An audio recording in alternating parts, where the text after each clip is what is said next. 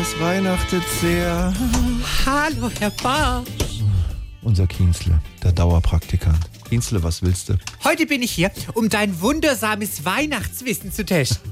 Mein wundersames Weihnachtswissen. Das klingt total spannend, Kienzle. Es ist aber leider hier immer noch eine Radiosendung und da können wir nicht einfach. Und schon geht's los.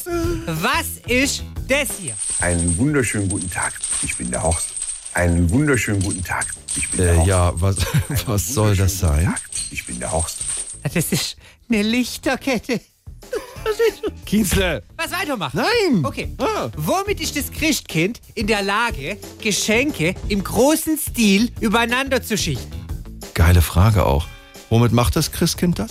Mit einem Gabenstapler.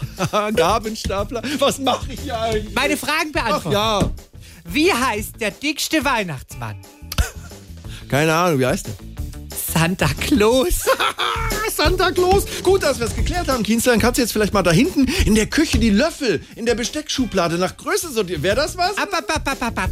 Welches bekannte Weihnachtslied handelt von jemandem, bei dem die Routenführung im Auto überhaupt nicht funktioniert hat und der deshalb viel zu spät zur Familienweihnachtsfeier gekommen ist? Bist du eingeschlafen bei der Fragestellung? So lang war die. Also, erlöse uns. Welches bekannte Weihnachtslied soll es sein? Verflixt Navidad. Verflixt Äh. Navidad.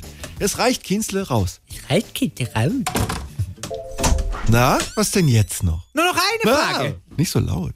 Woran konnte man erkennen, dass Jesus Ostdeutscher war? Das ist ja auch interessant. Jesus war Ostdeutscher.